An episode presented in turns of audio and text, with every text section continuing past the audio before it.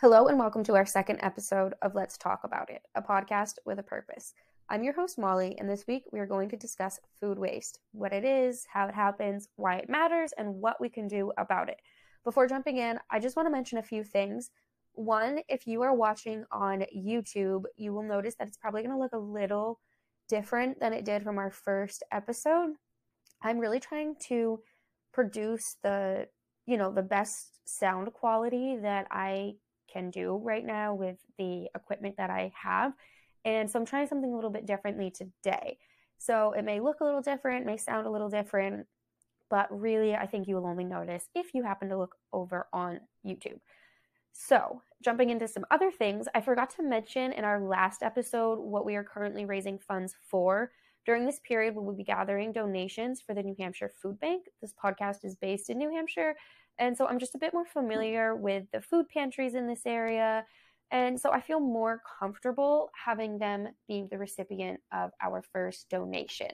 I do want to point out that they are a religious organization, but that's not why I chose them, and I think that's kind of separate from, who they are and what they do. Like I said, I chose them because I'm more familiar with them, and based on the research I did, the organization seems to be paying the upper level employees and coordinators a more reasonable living wage and not, $500,000, $1 million, that sort of thing. And that brings me to my next point, which is that I am still working on the best way to collect the funds. I want to ensure that every single cent you donate goes towards the cause you care about. And some of the common platforms that you may, know, like GoFundMe, for example, they do take a small percentage of the transactions, which is fine. I totally understand that they are a business too. But like I said, the most important thing to me is that even if you're donating just $5, I want you to feel confident that all $5 are going to the cause. So at this time, while I still kind of figure that out, if you are interested in making a donation, please contact me at lettalkaboutitpod@gmail.com. You can also find this contact information on our website, letstalkpod.org. And if you are over on YouTube, I will have those linked below as well. So with all of that being said, let's talk about it. So just like with our topic last week, the food waste crisis is pretty broad and is a little bit different in varying parts of the world, but I don't think that there would be enough, to talk about if I were to break it up into different episodes, region by region. And I also do see this as a global issue that every country really does play its own role in, and therefore it's going to have to be a part of a global effort to fix it. So just like with our topic last week, the food waste crisis is pretty broad and is a little bit different in varying parts of the world, but I don't think that there would be enough, to talk about if I were to break it up into different episodes, region by region. And I also do see this as a global issue that every country really does play its own role in, and therefore it's going to have to be a part of a global effort to fix it. So let's just start with some general info regarding food waste. About 1/3 of all food produced globally is wasted. This equals over 1 billion tons of food each year that does not get consumed despite all of the resources that went into growing it. And just a friendly reminder that 1 ton, just one, is about 2,000 pounds or 1,000 kilograms. And these, of course, are very large numbers. So I tried to think of ways that you could maybe get a better grasp on just how much it is. So this may not be helpful, but the average kitchen garbage bag, about 8 to 10 gallons, weighs about 15 pounds when it's full of, everyday trash from your house, which, as we know, a lot of it is food. So with each bag weighing 15 pounds, you would need 133 full bags to reach just 1 ton. Now multiply that by 1 billion. So food waste really cannot be attributed to just one cause, and it actually is quite layered. Each region faces its own problems that contribute to the loss of food. For example, in, quote, lesser developed parts of the world, where the tools and resources required to harvest, process, store, and ship are lacking, food waste often occurs at the production level and not the consumer level. So that means that food is being lost before it ever reaches somebody that could eat it. For example, farmers will often lose crops to pests because they don't have the proper storage containers to keep the food in and keep the pests out.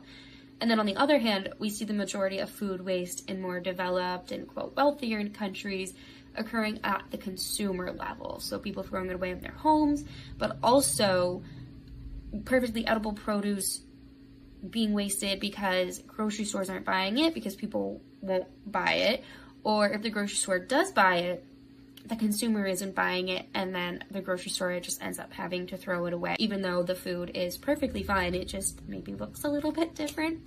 And also, due to safe handling practices, a lot of food that's served in restaurants, schools, places like that is oftentimes wasted because the risk of unhealthy practices is too high, resulting again in perfectly fine food.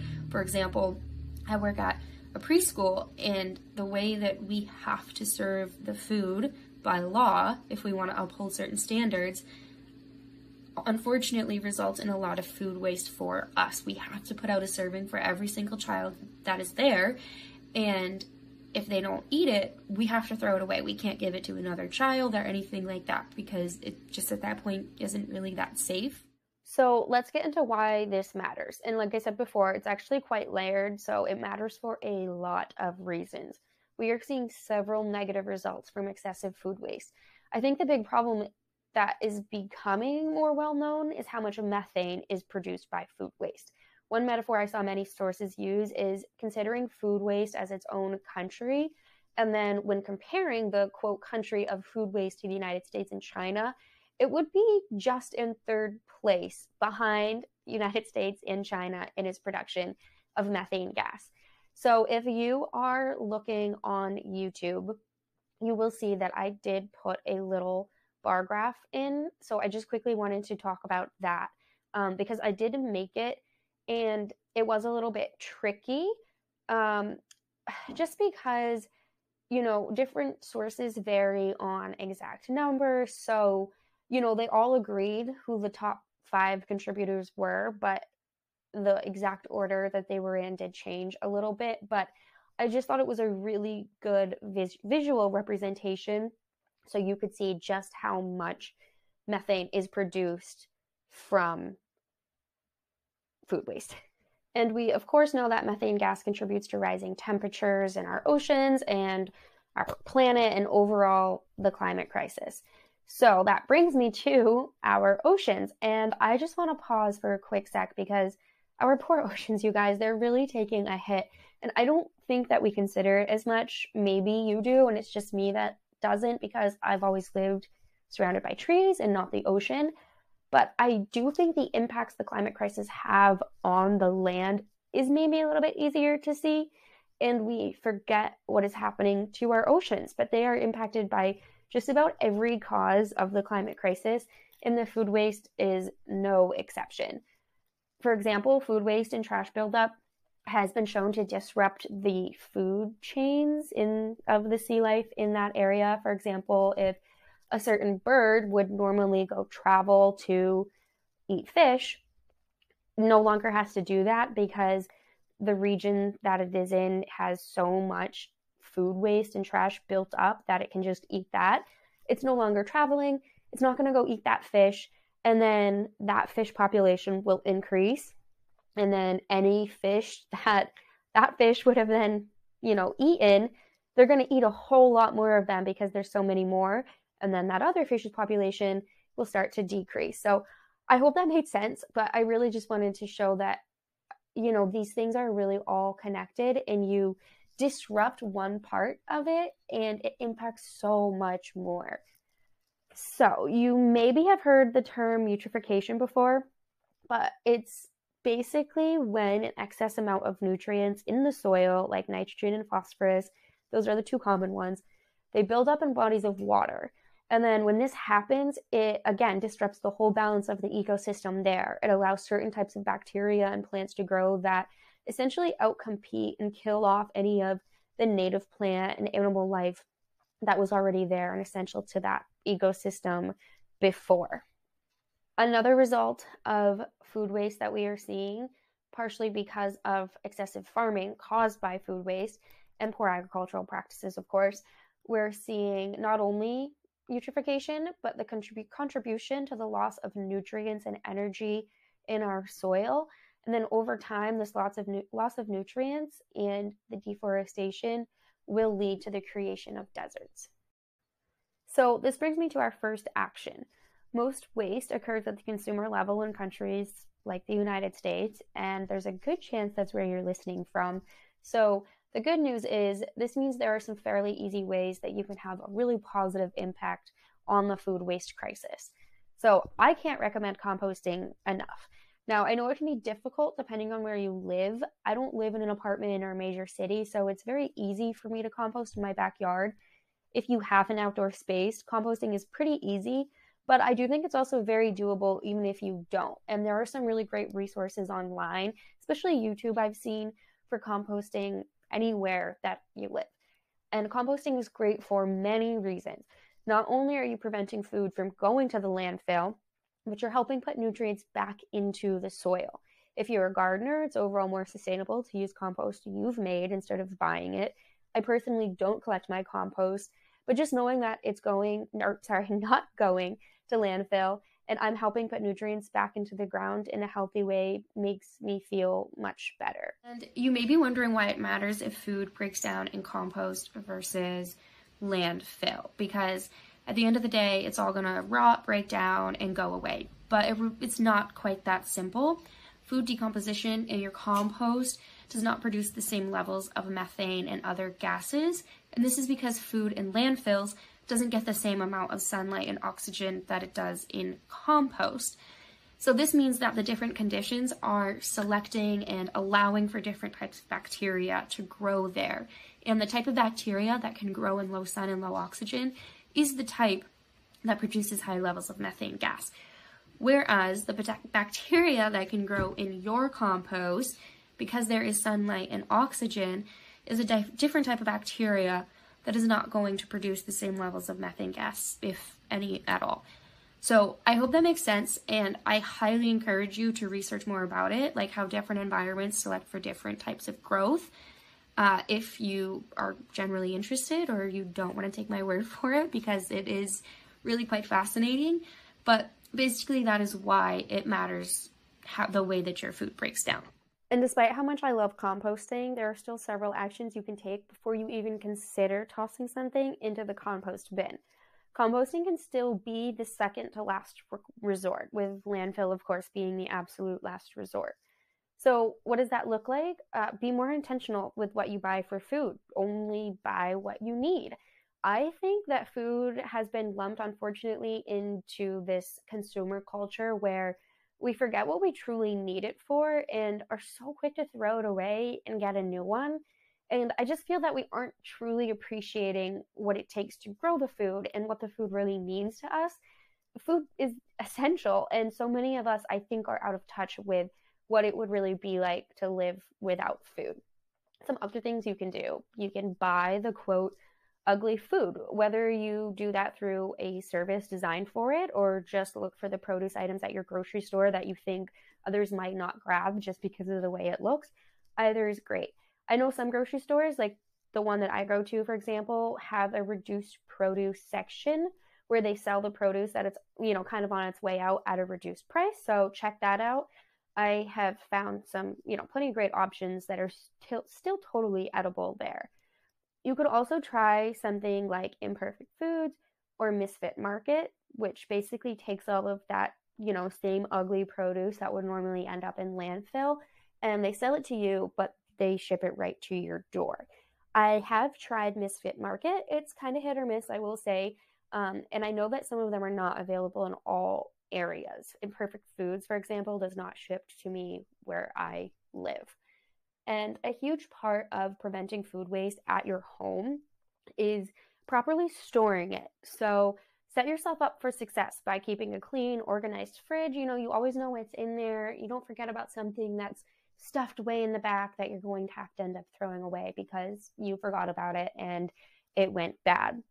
Some other ways that you can prevent food waste in your own home is to repurpose food products as much as you can. Food isn't always single purpose, as silly as that may sound. But for example, you can collect vegetable trimmings over time, like onions, carrots, peppers. And then once you, like what I do is once I have a bag that fills up, I then make a broth or a stock with them. You could also use things like bread to make breadcrumbs, other vegetable scraps for like fun dyeing and arts and crafts projects, that sort of thing. I've even also seen people use like the ends of lemons or like lemon peels for cleaning. So there really are a lot of ways that you can get creative and repurpose food scraps. And sometimes, no matter what you do, you're going to lose some food, and that's okay. I think as long as we think of the landfill as the absolute last resort, that's the best we can do. So everything we just talked about is great if you're able to do any of it, and if the problem of food loss lies mostly on the consumer end. However, like we talked about, there is a lot of food that is lost at the production end. And unfortunately, I think this is a bit more out of our control. And I will be honest with you, I don't really know what actions I can suggest you go out and do. From all of the research I did, we know what the problems are, what needs to be done, but I did not see a lot of how. And it seems that most of the issues are, you know, on the level of infrastructure and require money, funds, and also the proper support from the corporations and governments in some of these areas. So I can't really suggest you go reach out to government officials in countries that you don't even live in and maybe don't even understand how the government works there. So like I said, I really wish that I had several organizations I could tell you about, but there really are just not that many. I don't think this means there's absolutely nothing you can do, though. I did find that the Food and Agricultural Organization of United Nations is really doing some great research and work to get these regions that are lacking the proper tools and equipment, the things that they need to prevent food loss. So if you did want to support them, you can actually donate directly to them. If you didn't want to donate money, you can vote for candidates, though, in your country that support the United Nations and the causes that they stand for.